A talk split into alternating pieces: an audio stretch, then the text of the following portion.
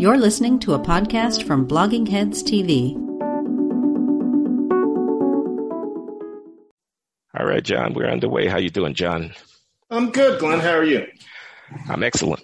I am Glenn Loury, the Glenn Show at BloggingHeads.tv. I'm with John McWhorter. We are the black guys at BloggingHeads.tv, Glenn and John. Been doing it since 2007. That would add up to 13 years. Uh, y'all getting used to it yet? You like it? You like it out there? I hope so. Keep watching Glenn and John. John is branching out on his own, catching with Bret Weinstein at the, the Dark Horse uh, podcast. Catch John on uh, Lexicon Valley, where he talks about linguistic issues. He's a professor at Columbia, I'm a professor at Brown University. We're in the Ivy League. Okay, now get used to it. and so we're here, man. Uh, what is it? It's July 2nd. July 4th is right around the corner, Americana and all of that. We're the black guys at bloggingheads.tv, and we're in the midst of a real firestorm in American culture and politics over the issues of racism, anti-racism, and so forth. And that's our beat. Uh, so I'm, I'm, you know, happy to be talking with you again, John. Thanks for giving us some time. Me too. Me too, Glenn. What's on your mind?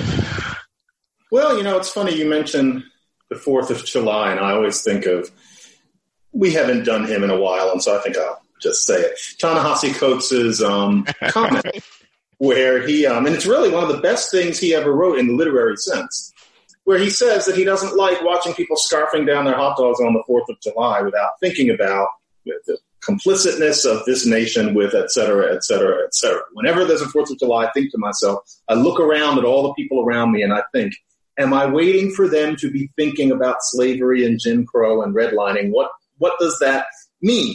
And I think partly I'm thinking of that because have you ever actually read Robin DiAngelo's book, White Fragility? You got to be kidding, man. That's torture. I have only read reviews of it. I'm sorry. No, I haven't Ditto. read it. But now I have an assignment, so to speak. So I've actually had to read it. Oh. That is one of the worst books ever written. I had no, I, I knew I wouldn't agree with it. I didn't know it was bad. Well, I am astonished. It's interesting that you use that phrase because that's exactly what Mike Taibbi says in his review of the book. Literally, this is the worst book ever written. it really almost is. I mean, you could write that book about how all whites are complicit in the blah, blah, blah, blah, blah. You could write that well. You know, it's not a crazy point. I don't agree with the implications of it, but you could write it well. But what bothers me is that everybody's reading this now. You know, yeah, it's, all of these smart, you know, many white people I know. I'll bet in this building where I live, there are people probably reading that book. And so much of it makes no sense. So much of it is based on utterly faulty assumptions. It's smug in a way that neither you nor me could ever get away with. And yet this is being received as a primer on how to be a good person. What's this, got to do with the Coates? I'm sorry, I lost Because it is a book where you will come away from it thinking it's not right that people on the 4th of July aren't walking around thinking about their complicitness in a society that's founded on white supremacy and flashes white supremacist messages in its warp and woof and in every single way possible. And you need to always walk around feeling guilty and sinful about that, although those aren't the words she uses. And I just find myself thinking, could there be a society like that? And I'm really trying to think, could that work? You know, what do people like that mean in terms of how you're supposed to walk around feeling about yourself? What are you going to tell your kids? Like, it's one thing for you to pull off this equipoise. Would you actually teach this to your progeny? What does it mean? And I'm not sure I quite understand. I, I think you got your finger on something important because if you don't have the confidence of your civilization, of your order, uh, you know, if, if you don't believe in it at some level, I mean, if the widespread presupposition is that it's illegitimate, Okay. If its myths are no longer even mildly resonant with anything in your heart, uh, if the uh, values to which it purports to be committed are all thought to be hypocrisy, how can it survive? No one's going to die. No one will, f- metaphorically, fight and die for a republic which is uh, thought of in such a manner. Mm-hmm. So you could be seeing it, early signs of the end times for the republic, which is the United States of America, to the extent that this sensibility of, you know, iconoclasm were to, were to become widespread. I, I would just try to counter a little bit with saying, I, you know, um, what happened in the 20th century? So there was World War One, American Expeditionary Force and whatnot. There was World War Two, Nazism, Mussolini, Tojo. Um, there was the Soviet Union, the Union of Soviet Socialist Republics, armed to the teeth, uh, etc., Cold War, etc. Now, where does the United States figure in world history over the arc of the 20th century? We're the good guys. Okay. We, I, I, I'm aware of Vietnam. Okay. I'm aware of Vietnam. We're the good guys. Okay. So now you get 20 years into the 21st century and the main chroniclers of American life cannot affirm the virtue of the American experiment. You might be looking at end times. You, you, you, you know, you, you might be looking at the unraveling. Yeah, you know, and oh, ooh, Glenn, this is something I've been meaning to ask you this anyway. So, for example, Charles Blow teaches us, and to be honest, I didn't even read his editorial. I just saw the headline, and I knew the argument. This is the piece. He says, yes, Washington too, where he says we mean to right. take down all the frigging monuments, including no, George Washington. No George he was Washington. a slave owner. Excuse me for interrupting. question. You talk about the 20th century, World War One. What do you think about Woodrow Wilson and pulling down Woodrow Wilson's monuments? Because, you know, to tell you the truth, I, you can imagine, I think that all of this goes way too far. You know, Robert E. Lee, yes, I get, I get that. Um, Elihu Yale, however, no. Ross Douthat was quite right about that. Just leave Elihu Yale alone. But you know, I don't like Woodrow Wilson. Woodrow Wilson, to me, really is significantly racist in terms of who he was at the time. He was a bigot for the time. Really didn't like black people at all, didn't want them around, kept them out of the government when that had not been the case before. Now, there were other things about him, but for me, he was such a dedicated bigot and a college professor on top of it, that I, I would take his name off of the building. What do you think? Nah, I wouldn't do it. It's it's done. The Woodrow Wilson School is no longer the Woodrow Wilson School. It's a it's a fait accompli. No, I, I, would have been against it. Um, I would say let there be racist in American history. I would say even honor them. I would say racism isn't the worst thing in the world. It's not actually. The human beings are racist. You don't think they're black racist? There are black racists, okay? Martin Luther King uh, was a misogynist. Every bit as much a misogynist as Woodrow Wilson was a racist. If those, those things are comparable, I don't even know how you measure that. Mm-hmm. Okay? Mm-hmm. You're going to take down his monument. You're not going to take down his monument. I'm not going to let you take down his monument because notwithstanding the fact that he was a misogynist, blah, blah, blah, et cetera, et cetera.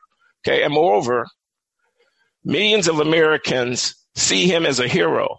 Martin Luther King Jr., okay? The guy who blah, blah, blah. I'm not even going to fill in the blank. Now, do you respect those millions of Americans who see him as a hero? Are they a part of your country? Can you forgive them for liking this racist? He was the president of the United States for eight years, or mostly because he was compos- in or whatever for the, the League of Nations, etc. I mean, he was Woodrow Wilson. I, am not trying to make a brief for Woodrow Wilson. I'm trying to accept the fact of Woodrow Wilson. I yeah. do not need to go back into the record book and put asterisk next to the name of every racist baseball player. How many of the ones who were in the Hall of Fame were racist? How many of them? A whole lot of those. Probably most of them. Most of them. They didn't yeah. want to see Jackie Robinson succeed, et cetera, et cetera. You're going to take them off the Hall of Fame? You can. I mean, we could go down the list of but such things. Now, let me finish it. Just, just let me finish this. This is weakness, not strength. The iconoclasts don't have any cards to play. They are throwing a tantrum. How do, but how do you feel about a beautiful statue celebrating Robert E. Lee? I think that should come down. Let's say I'm sure I'm sure you understand that.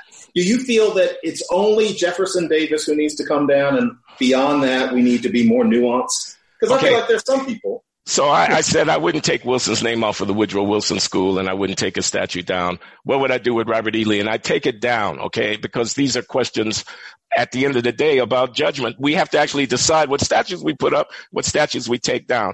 I'm not saying you can never take a statue down. Now, what's the case against Robert E. Lee too?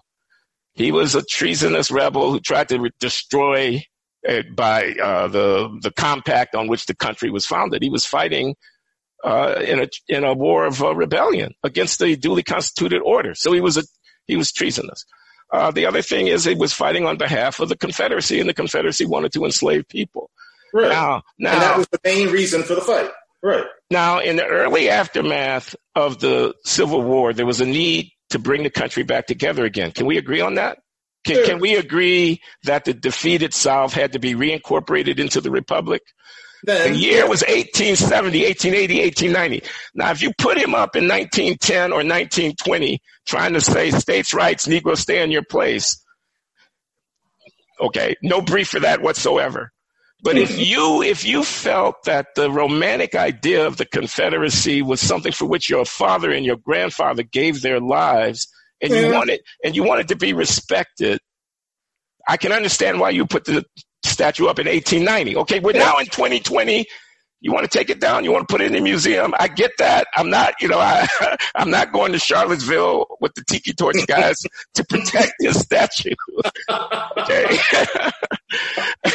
I, I get that, but but we we can't smash smash all the monuments because of slavery.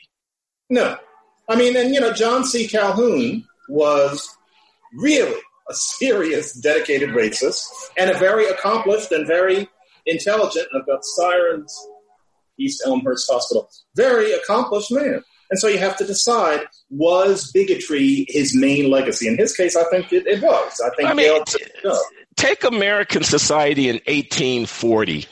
Okay, mm-hmm. so we're only 25 years from the end of the Civil War and abolition was a, a, a ripe cause. And, and, and there was, you know, Frederick Douglass was beginning his career, et cetera, et cetera.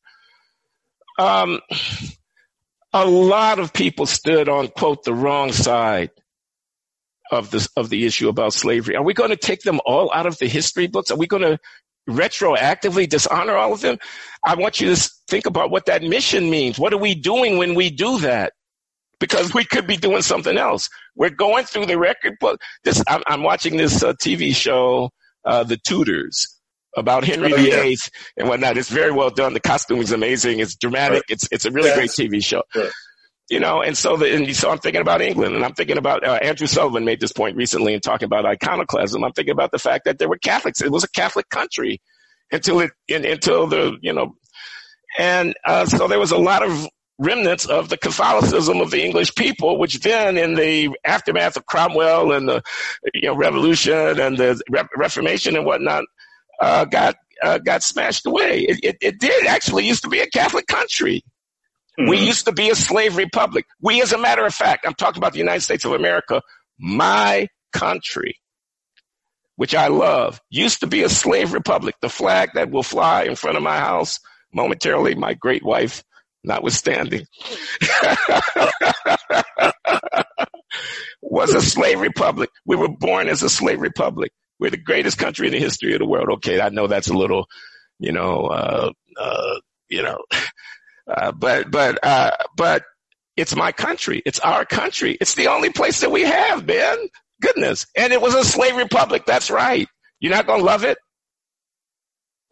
Well, no, you're you're not if you try to put yourself in these people's heads. And to be honest, I think there are two kinds. If you're black and you've decided you can't love the United States because of that past, and even you know the racism that still exists in the present, but if you can't love the United States because of the nature of its founding, one, you're being willfully unintellectual. I mean, I think anybody can think more complexly than that. But if you want to pretend that the past is never past and pretend you're Faulkner, okay. If you're going to reject the country on the basis of that, you don't like yourself. I honestly believe that if you're thinking they owned my people, they looked down on my people, and therefore all of what's happened since then and the 99% of the rest of the country, other than that, is irrelevant because they didn't like me. Well, it means you don't like you. I mean, frankly, a normal person brushes themselves off thinking about how Jefferson Davis would have felt about them, thinking about how Woodrow Wilson would have felt about them. You've got more going on than that. And if you're white and you've jumped on this bandwagon, you're you're trying to feel good about yourself. It's one thing to seek justice, but it's another thing to pretend that all this thing that we're sitting in is is the fact that slavery had an awful lot to do with the economy and that everybody was a racist until about 25 minutes ago. If that's all you can see, you are willfully turning a blind eye to the basic richness and complexity that you use your brain to process whenever you're dealing with the rest of life. And it means that in a way, this is what these people don't quite get. In a way, you're a racist. If you've decided that you're going to reserve one part of your brain to think in that dumb Milton Bradley board game way only when it comes to black people, and you think that that's somehow an advance, it's not. You're treating us like children. A lot of those people really don't understand that. I read these people on Facebook and I think, you think I'm a child. I don't want some white person sitting around and studiously worrying about the fact that their whiteness privileges them over me. Shit. I have led a very privileged life and nobody can tell me that I'm some rare bird.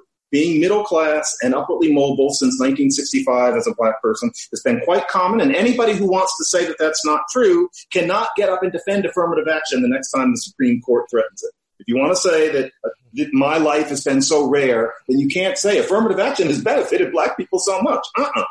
So these white, I'm thinking about the white privilege book again. These white no, privilege I know you are. bigots, and they So don't I- know it. I'm thinking about a different book, but it's very it's very related because I'm thinking about this identity thing, and you know, my ancestors were slaves. Slaves were badly treated. Slavery was an abomination, and therefore, therefore, uh, I uh, deploy myself politically. There, therefore, I, I'm invested in certain symbolism and certain narrative and whatnot. Now, of course, my ancestors are not only Africans. My ancestors are also Europeans and a little bit Native people in the in the bloodline. And I'm thinking about Albert Murray's book, uh, Omni Americans. You know this book? You know, I mean, I know you know of it. You know of it. It had a huge I influence on read that. Stanley Crouch, a huge influence on Stanley Crouch, for example. Yeah, And it's largely a cultural argument, but the argument is, you know, the Negro, the Black Americans, is a uniquely, you know, in terms of an ethnicity, it's it's it's an American phenomenon. Yeah, I mean, you should, as a student of uh, pidgins and Creoles, you get what I'm saying, right? I mean, it's an organically created phenomenon within the context of America. Uh, all of this stuff, you know, America must come to terms with 1619. It's all it's all framed within the American narrative. It's not an African story. There are remnants, of course. There are efforts to reach back and to try to incorporate some sense of, a, you know, whatever the drum. The drum will always be there. We hear the drum, right? We know the rhythm, the beat, the whatever. Uh, I mean, we are an African people by some remove, uh, Pan African or you know diasporic African or whatever. But we're Americans here. This is a uniquely American phenomenon that we're talking about. Now, what is that? Are we are we therefore alien to, or are we central to the project? Uh, and when I say this, I know that I'm in a way echoing some of the uh, the motivation for the 1619 project, which was to say the story is the central to the American, the Negro story, the Black story, the story of the African Americans, story of the slaves, our strivings, um, our suffering, um, our exclusion and oppression, uh, the uh, our domination. Uh, that that's that's central to the American story. But that is not the only thing that's going on. Domination, defeat, suppression, uh, possession, uh, being raped. That's not the only thing that's going. You don't think some black people fell in love with some white people? You think all of the misogyny? I mean, not misogyny. Uh, what's the right word here? miscegenation. Miscegenation. Exactly. Thank you very much. You think it was all rape? Come on, come on, come on. hmm It was not. It was really, really complicated. Charleston, South Carolina was really complicated, man. New Orleans, Louisiana was really, really complex, human dynamic, all on top of each other. This kind of thing that Cornel West would wax eloquent about for a long time because it's true. It's carnal, it's organic, it's humane, it's intimate, it's, it's a whole lot of stuff. Not every story was a story of domination and oppression. Our story is more than a story of surviving domination and oppression. Our story is an American story, not only because, or even mainly because our ancestors were slaves. And you could go on in this vein. The emancipation is a part of that story.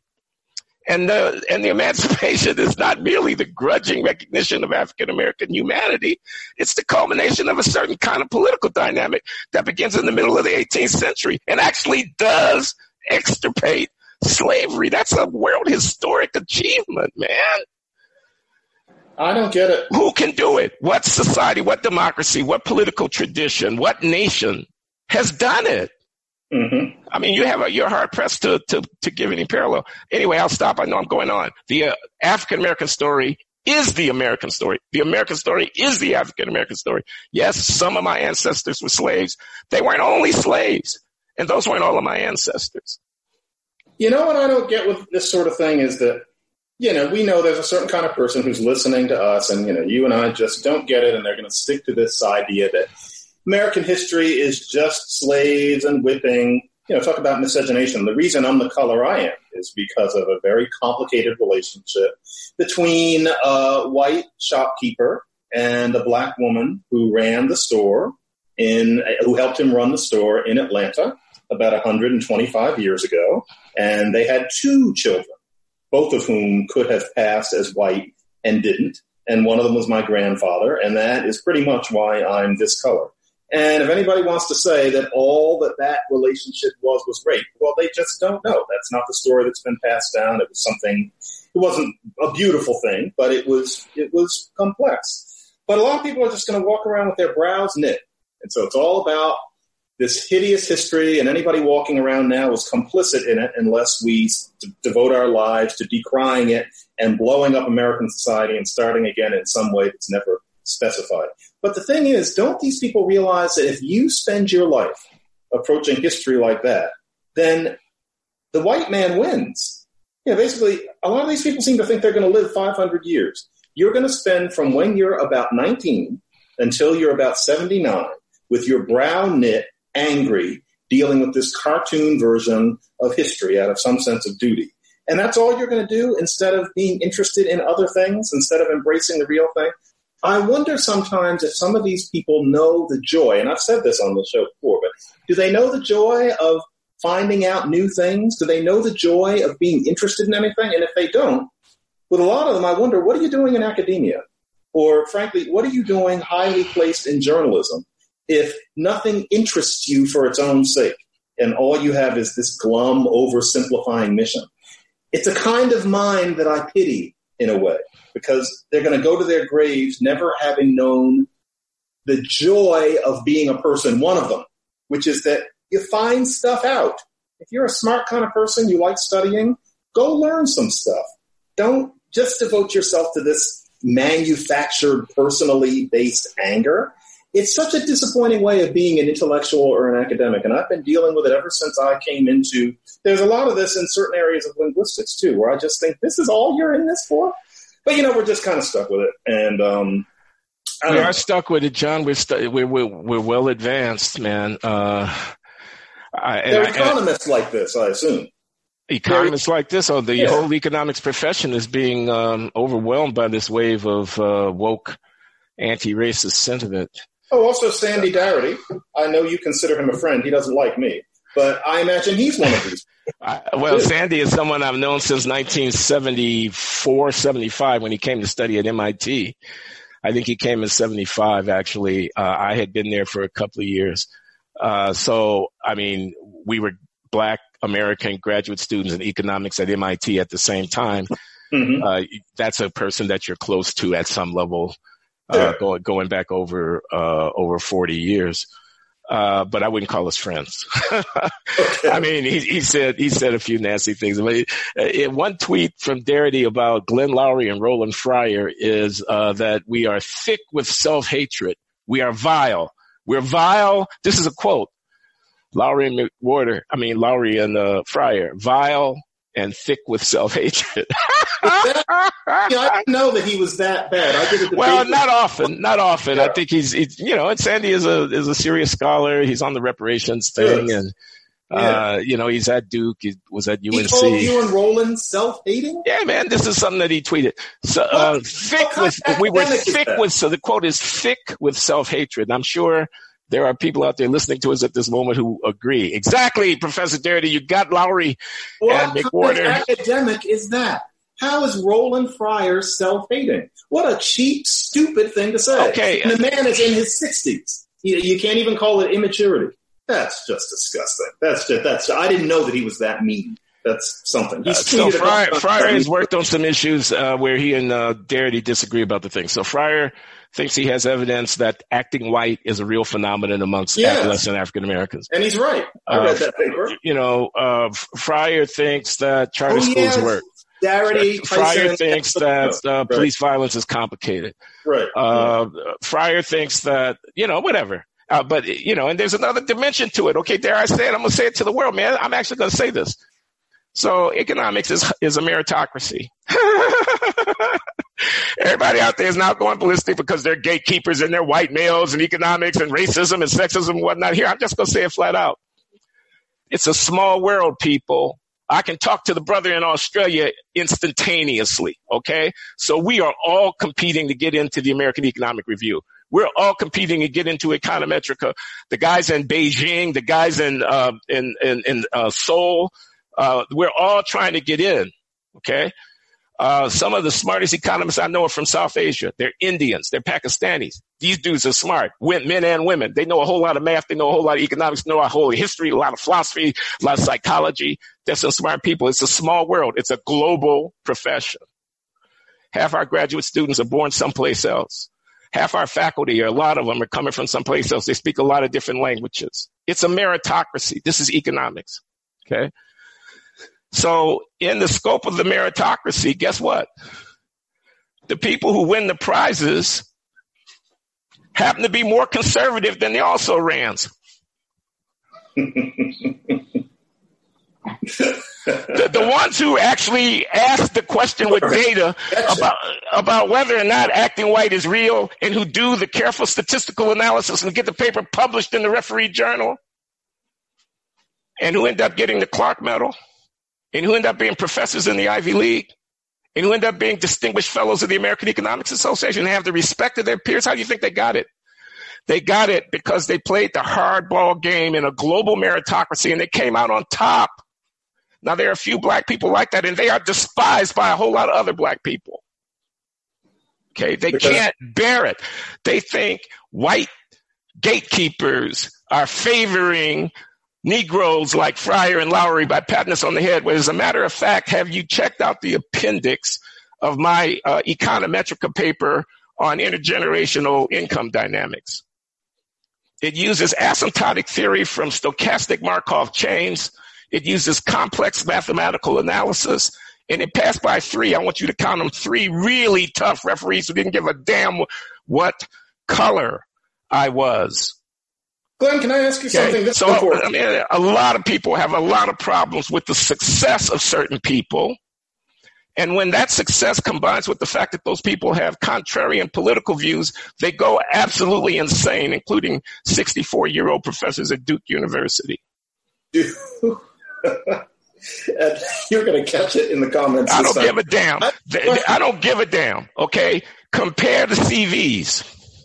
Glenn, is a question. Count the citations because there's some of this in my world too, except I think it's different in yours because we don't, we don't, well, linguistics is now becoming more about numbers, but it didn't used to be. And this issue of who gets those prizes and who doesn't. What do the detractors you're talking about say about the fact that you've got the numbers? The numbers can't be gainsaid. I assume that they understand them. They have different numbers, and they say them. They, there's there's a whole lot of argument about methodology. So in other words, they, they have, have, different numbers. They so have different numbers. So they, they think that your arguments are faulty. It's not just that they're saying white people are patting you on the head. They can say white people are patting you on the head because my Markov chain says, you know, I don't know anything about that. But they have a substantial argument against your argument. The Markov, the Markov jargon was just to show that I have chops. That's not really the issue. Whatever. The real issue is about personal responsibility and the extent to which the disadvantaged condition of African American reflects anything that's wrong with us. And you okay? can prove that with numbers, and they say that you're not doing it right. Anything just, that you would, if you say culture matters, Darity has a whole paper where he argues that, uh, what does he call it? The Harvard Washington consensus, because he ropes William Julius Wilson and Orlando Patterson into this with Roland Fryer and they are the kind of equivalent in race studies of uh, the neoliberals in uh, global economic studies, you know, of the people who like the World Trade Organization, of the people who believe in the International Monetary Fund and who, who think there should be open markets and whatnot. Uh, they, they are the Larry Summers, the Larry Summers of race studies. Okay. Right. The Harvard Washington consensus. Why? Because you might say something like welfare makes people dependent. I'm not saying that Roland is saying this or that I'm saying it, but you might say it. But that would be the kind of thing they say. You might say something like people respond to incentives in the area of law enforcement so that if you want less violence, you should uh, uh, implement penalties.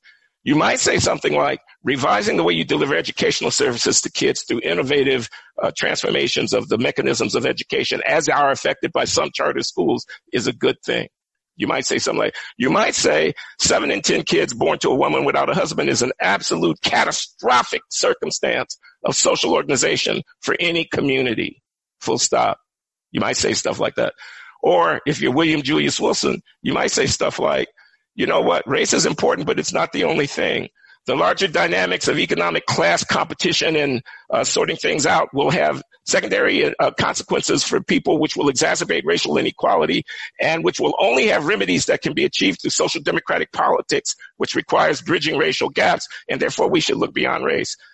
Uh, you might, if you're Orlando Patterson, you might say it's impossible that slavery would not do cultural damage to a people. It's just mm-hmm. impossible. it, it's impossible that 150 years of domination and enslavement will not leave a people uh, in some way or another scarred. And those scars could have very long consequences. That might help to explain some of the common pathological social problems that you see in African descended populations in the UK, in the Caribbean, in the US. This is Orlando Patterson, not Glenn Loury. I'm, I'm gesturing at the thing, but all I'm saying is any of these things, IQ matters. I didn't say it was genetic. I'm not a eugenicist.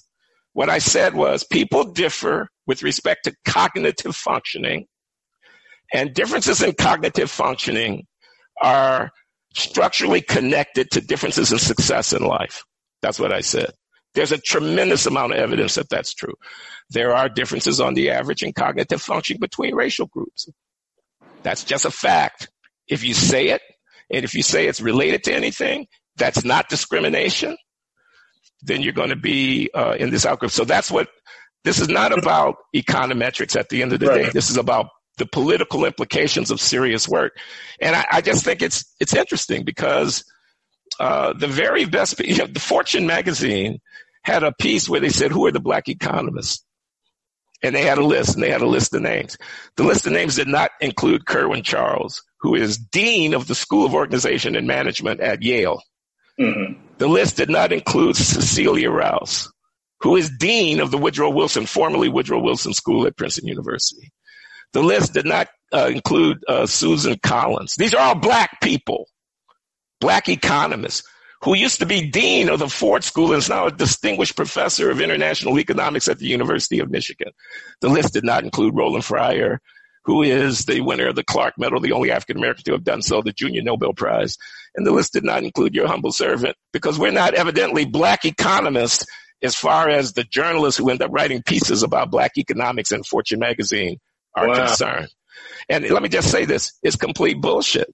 It's completely disconnected from reality. Let me just say this again.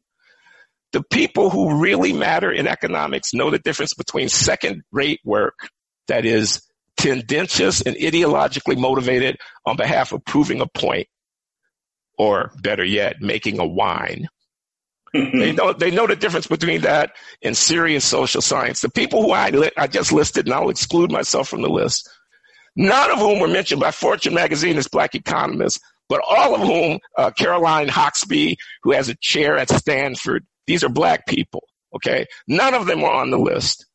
Okay. Because they're serious scholars whose results will sometimes come out in favor of school choice. That's Hoxby. Sometimes come out uh, not finding that the police are using racially disproportionate lethal force against blacks. Right.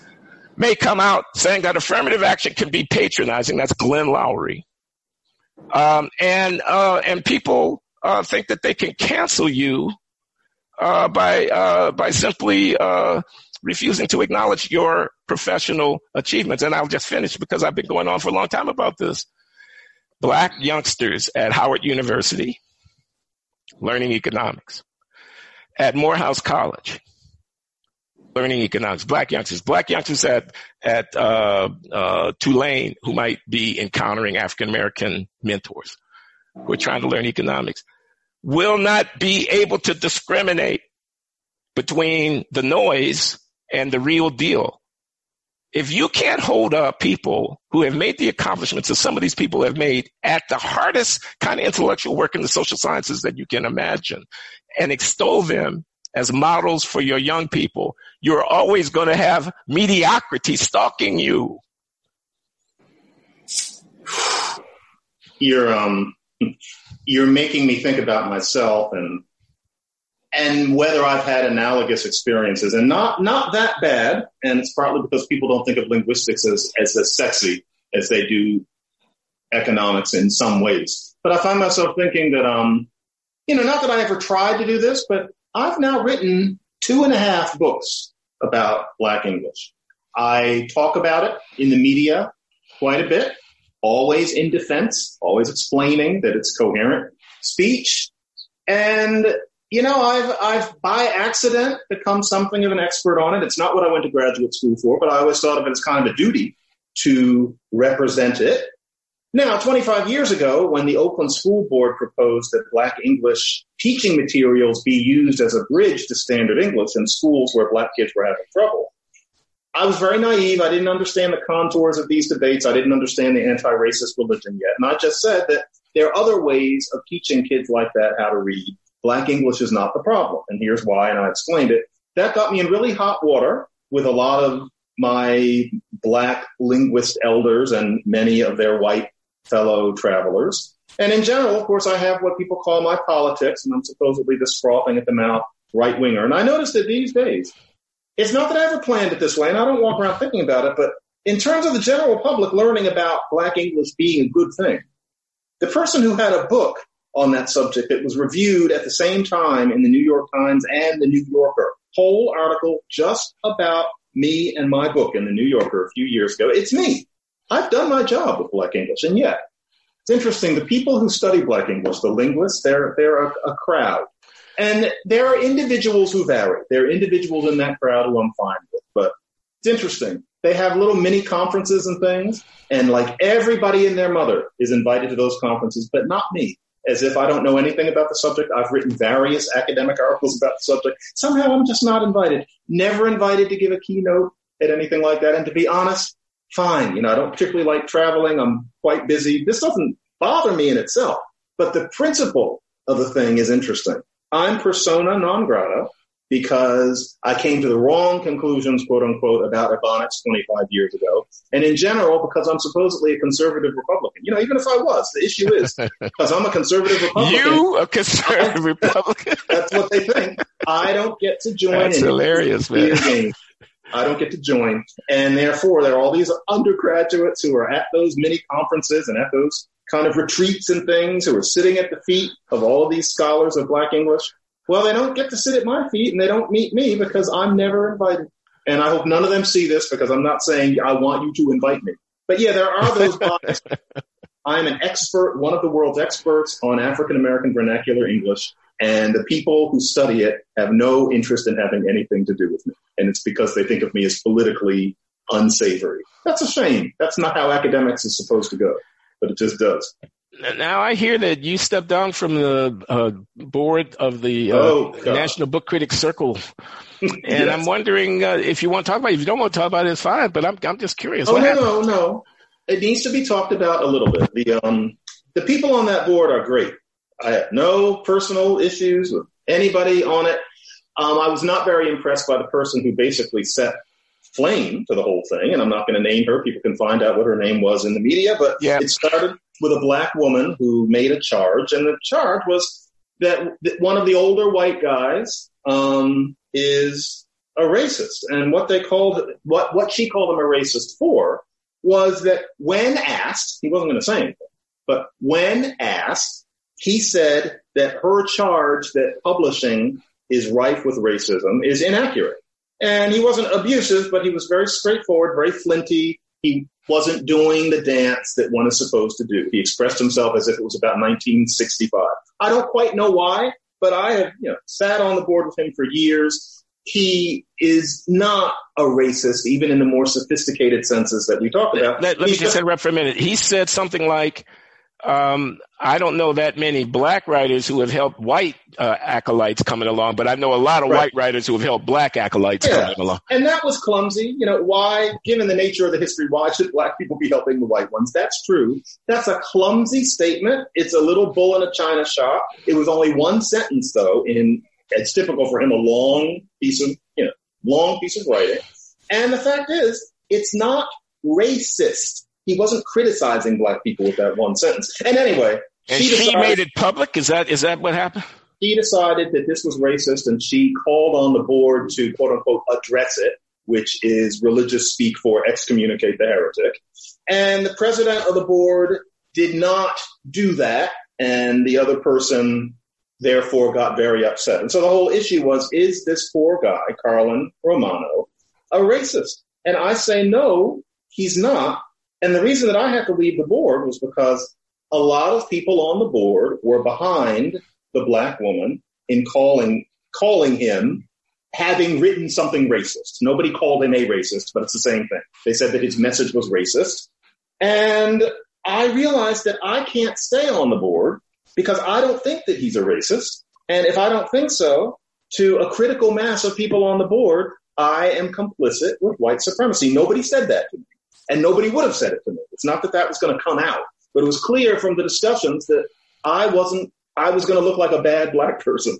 And so I just decided I can't imagine this working anymore. And so I had to leave the National Book Critics Circle, which is, which is a shame because I liked the people and I sure as hell liked getting all those fresh new books all the time. I had in this room, I had them stacked up. I got such good reading done, and now I'm not going to get all those books. But, you know, but it was a shame because, Glenn, do you feel something creeping in? Talk about the two viruses. Like we're, depending on what state you're in, you state you're in, you're past the worst of the virus. You hopefully. But I'm getting scared. The National Book Critics Circle fell to pieces around me within 48 quick hours. There is a charge being lobbed at a certain linguist, and I really am not going to say who this is because I want this to pass over, but I'm worried that the mob is about to come for him and I'm in a position where I have to help adjudicate this. It's getting to the point where these people brandishing their copies of Ibram Kendi and Robin DiAngelo's books are beginning to defenestrate people right and left. I do worry about myself. I have literally thought, what would I do financially if something I've written and something I say gets me kicked out of Columbia? And I think I could get by. But it could happen to us. I'm surprised, frankly, it hasn't happened to one of us already. I'm not one for walking around pretending to be scared of things. I think everybody knows that. But this is really beginning to worry me. I'm beginning to worry that all sorts of places where I sit are going to be pulled out from under me because I'm a white supremacist. Is this stuff beginning to make you nervous at all? I also worry for our colleagues. You and I know a lot of people who don't say the right stuff.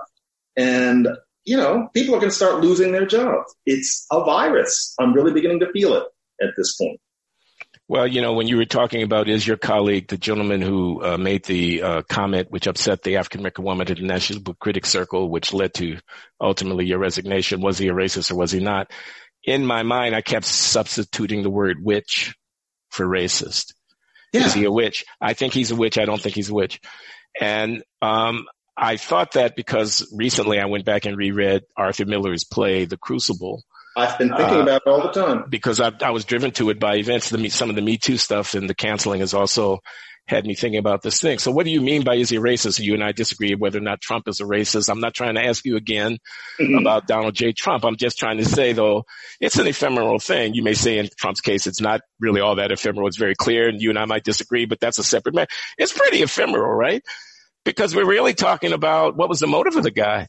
You know, what's in his heart, you know, and uh, the fact that he contravened certain uh, conventions about public expression, you don't question affirmative action. Suppose I thought, you know, the black kids like Amy Wax thinks. The black kids in my class, on the whole, are just not that swift. They're just not that good compared to what I'm used to at my school. This is affirmative action. And I say that out loud, you know, you're going to get canceled. I mean, you're, basically a racist.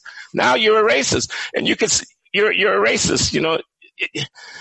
And and what do we mean? We we don't really mean, do we, any kind of elaborate racial uh, superiority philosophy of a Nazi esque sort.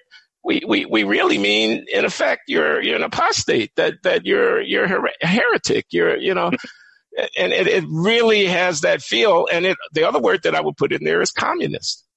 Yeah. Yeah. Or, or in our current time, socialist, which, which, again is not an effort to ascribe to anybody any fully fleshed, well developed, coherent worldview. It's a, it's a, it's a, it's, you know, it's a, it's a label. It's a, you know, you're just attacking the person, uh, or whatever. So it's an effort to enforce conformity. It's tyrannical. And you ask me if I'm worried. I'm sorry. I know you want to speak. Uh, no, I have tenure and I'm in my 70s and I'm black and I'm prominent and I don't and I don't think I'm vulnerable. Uh, you know, I mean, I may not get the raise that I want to get because the provost is mad at me because of something I wrote in the newspaper or something like that. I'm not saying I won't or I will or whatever, but but that's the least of it. I mean, it may take a long time for them to respond when I ask a question about my research budget. If the offices get reshuffled because of COVID, I might not have all that much leverage in the bargaining game about my corner office and what you know what what, what uh, I could they could try to push me out by cold shouldering me you know, but I don't feel that here yet. Uh, it would be too bad. Uh, I, I'm pretty self sufficient, man. I actually could probably get by, uh, but I don't want to try. uh, but but I, I was moved now, stop to uh, publicly uh, chastise my president for one of these dear colleague letters with all this mumble jumble in it about Black Lives Matter. She didn't use those words, but you know, it, it was just uh, boilerplate. Uh, uh, woke uh, anti-racism rhetoric of DiAngelo the Angelo uh, type, and and um, I thought, you know, you're the president of the university. If you have an opinion, however idiosyncratic, that's fine. But when you impose this on the entire institution by having everybody all the way down to the dean of the School of Public Health and everybody in between sign off on it, and you put out a party line, we are standing in solidarity with the whatever, you know, I just object. And I have gotten three communications from my 500 or so professorial colleagues here at Brown about that letter all of which have been positive. Thank you, Professor Loury. Okay. Hmm. So I'm going to subtract three from 500. I'm going to get 497.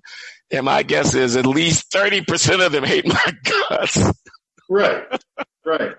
You know, um, I guess actually one thing that's worrying me is this book, which is writing itself. I'm writing this anti anti racism book. It is I'm excited, John. That's and you know, great. it's interesting.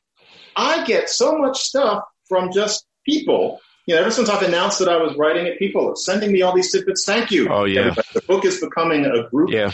where it's like, you're all writing it. And I should say again, folks, I'm, I'm not going to take up too much time with this. Once more, I really appreciate all the mail, but I just, I can't answer everybody anymore. So if you don't hear back from me, it's not that I don't care. It's just that it's now at the point where it's like 50 a day, and I know that'll stop after a while, but I just, I can't, I don't have a secretary. But the book worries me because when that book comes out, I'm not pulling any punches. And I'm beginning to realize I'm only one person. And the person who wrote that book, and I suspect it's going to get a certain amount of attention given the nature of the moment, is going to be the person walking around that campus and getting up in front of classes. And there are certain kinds of students who will loathe me for that. You survived many, many, many, many professors will loathe me for that book. If And you survive losing the race, something tells me you'll survive this. That was a long time ago, though. It was that, that was John's first big book. I think it was It was 2000. different in the year 2000. I had people accosting me verbally on the street for that one. Yeah, but know. even that recently, 2000, I wasn't going to lose my job. You know, I already had tenure. Maybe that would have gotten into it, but I had tenure and I knew that I would keep my job. Today, I really wonder whether there is some danger in that. It's not going to stop me from writing a book, but it makes me think, gosh, if I do this now, there's going to be a certain kind of person who genuinely believes that they're doing God's work to lose me my job because my book is complicit with white supremacy. John, I just had a horrible thought. The horrible thought was there's a movie, and in the movie, there's a character like me. And in the uh, drama of the movie, the character gives a speech like the one I just gave. I've got tenure. I'm black. I'm prominent. I'm well published. Blah blah blah blah. I like this But movie. it fast forwards to the scene where he's impoverished and he's in a hovel somewhere. He's eating gruel and he's thinking back on the day, you know, before the Cultural Revolution wiped him and his family out. That's what this is. It's you'd be selling pencils, no wife, and yeah, you never, you never, never know. I just don't know. And it's funny. I think to myself too. I've often thought, well, how many black professors could they afford to fire? You know, especially ones who are a little bit in the media. Would that would that do it? But things are becoming so crazy lately that I'm thinking that you know our skin color wouldn't help us. Yeah, how, crazy, how, crazy, this is. Why don't we so, call it a conversation, John? I got to go on to the next thing. I'm sorry. Yeah, I have a thing too. Come to think of it. Um, yes. Uh, so let's, there, let's there are unexplored items, but we'll we'll come back on another day. Definitely. Thanks, John. Uh, talk to you well, later then.